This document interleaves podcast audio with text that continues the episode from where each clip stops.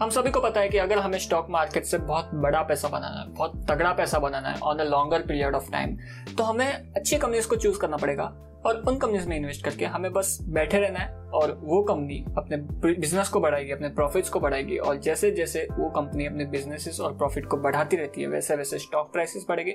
और आपका जो इन्वेस्टेड पैसा है उस कंपनी में वो बढ़ेगा। इंडियन स्टॉक मार्केट में ढेरों कंपनीज़ लिस्टेड है गाइस और वो सारी कंपनीज़ अलग अलग सेक्टर्स और अलग अलग इंडस्ट्रीज़ से बिलोंग करती है। सो so, हमारे सामने एक बड़ा क्वेश्चन आ जाता है कि इन सारी इंडस्ट्रीज़ में से कौन सी ऐसी बेस्ट इंडस्ट्री है जिसमें हमें हमारा पैसा लगाना चाहिए? और उस इंडस्ट्री में से कौन सी ऐसी बेस्ट कंपनी है जिसको हमें चूज़ करना चाहिए हमारे इन्वेस्टमेंट के लिए? और इस बड़े क्वेश्चन का आंसर मैं आज के इस एपिसोड में देने की ट्राई करूँगा आप सबको। So everything in this episode let's get started hello guys my name is Prateek I hope you are doing well and जो बात मैं आपको समझाना चाहता हूँ, इसे मैं एक एग्ज़ाम्पल के साथ समझाना चाहूँगा, जहाँ पे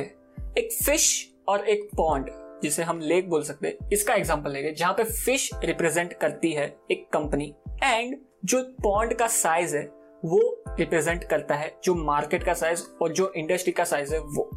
सो so, यहाँ पे चार कॉम्बिनेशन बन जाते हैं गाइस फ़र्स्ट कॉम्बिनेशन इज़ जहाँ पे फ़िश बहुत छोटी है बट जो पॉन्ड का साइज़ है वो भी बहुत छोटा और बहुत शेलो है. The second possibility the second combination is guys जहाँ पे जो पॉन्ड का साइज़ है वो छोटा है पर जो फ़िश है वो पॉन्ड में, वो बहुत ज़्यादा बड़ी है। द थर्ड कॉम्बिनेशन इज़ जहाँ पे जो पॉन्ड का साइज़ है, वो बहुत ज़्यादा बड़ा है बट वहाँ पे जो फ़िश का साइज़ है, वो छोटा है। And the fourth combination is guys जहाँ पे जो पॉन्ड का साइज़ है, वो भी बहुत ज़्यादा बड़ा है एंड जो फ़िश का साइज़ है, वो भी बहुत ज़्यादा बड़ा है। ना अगर आपको अपने पैसों पे बहुत ही बड़ा रिटर्न चाहिए, बहुत ही अच्छा रिटर्न चाहिए लॉन्ग टर्म में अगर आपको अपने वेल्थ को बहुत एक्सेप्शनली ग्रो करना है तो आपको दो टाइप की इंडस्ट्रीज़ के साथ जाना चाहिए, दो टाइप के कॉम्बिनेशन के साथ जाना चाहिए, जहाँ पे जो पॉइंट का साइज़ है वो बहुत ज़्यादा बड़ा है मतलब जो अपॉर्चुनिटी है वो बहुत ज़्यादा बड़ी है एंड जो कंपनी है वो छोटी है,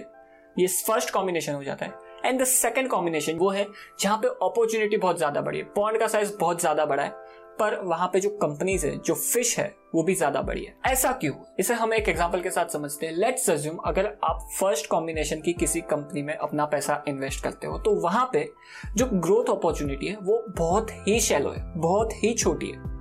सो so, उसकी वजह से अगर आप अच्छी से अच्छी कंपनी उस पर्टिकुलर कॉम्बिनेशन में उस पर्टिकुलर इंडस्ट्री में चूज़ कर लो फिर भी फिर भी एक टाइम तक ग्रो होके वो कंपनी की ग्रोथ अटक जाएगी और अगर ग्रोथ अटकी तो आपका पैसा भी ग्रो होना बंद हो जाएगा। बिकॉज़ अगर वैल्यूएशन बढ़ता है किसी कंपनी का तो वो एक ही रीजन की वजह से बढ़ता है, जो है growth growth and growth so जो फ़र्स्ट कॉम्बिनेशन है, वहाँ पे थोड़े टाइम तक वो कंपनी ग्रो कर पाएगी, पर एक टाइम के बाद जो ग्रोथ अपॉर्चुनिटी है, वही नहीं है उस कंपनी के पास। और इसी वजह से जो कंपनी की ग्रोथ है, वो अटक जाएगी और उसी वजह से आपका पैसा है, वो भी अटक जाएगा ग्रो होने के लिए। द सेकेंड कॉम्बिनेशन जहाँ पे जो ग्रोथ अपॉर्चुनिटी है, वो बहुत छोटी है, पर जो कंपनी का साइज़ है, वो बहुत ज़्यादा बड़ा है। तो यहाँ पे क्लियर दिख रहा है कि जो कंपनी है, वो ऑलरेडी बहुत बड़ी हो चुकी है उस मार्केट के लिए और नाउ उस कंपनी के पास ग्रो होने के लिए ज़्यादा स्पेस है ही नहीं। नाउ थर्ड कॉम्बिनेशन आ जाता है, जो एक इंटरेस्टिंग कॉम्बिनेशन है बिकॉज़ यहाँ पे मार्केट का साइज़ बहुत ज़्यादा बड़ा है अपॉर्चुनिटी का साइज़ बहुत ज़्यादा बड़ा है। पर यहाँ पे जो कंपनी है, वो बहुत छोटी है। और अगर आप इस कॉम्बिनेशन में, इस इंडस्ट्री में कोई अच्छी से अच्छी कंपनी पकड़ लो और चूज़ कर लो तो आपका पैसे को ग्रो होने से कोई नहीं रोक सकता गाइस बिकॉज़ कंपनी के पास ग्रो होने के लिए बहुत ही बड़ी स्पेस है। अगर आपको एक ऐसी इंडस्ट्री मिल गई जहाँ पे ग्रोथ अपॉर्चुनिटी बहुत ही बड़ी है एंड जो कंपनी की साइज़ है वो बहुत ही छोटी है तो आप अपने पैसों पे बहुत बढ़िया रिटर्न कमा पाओगे। अब आ जाता है फोर्थ कॉम्बिनेशन जहाँ पे जो मार्केट का साइज़ है वो बहुत ज़्यादा बड़ा है, और जो कंपनीज़ है वो भी बहुत ज़्यादा बड़ी है। फॉर एग्ज़ाम्पल बैंकिंग सेक्टर जहाँ पे जो मार्केट का साइज़ है वो बहुत ज़्यादा बड़ा है और आगे जाके और ज़्यादा बड़ा हो सकता है।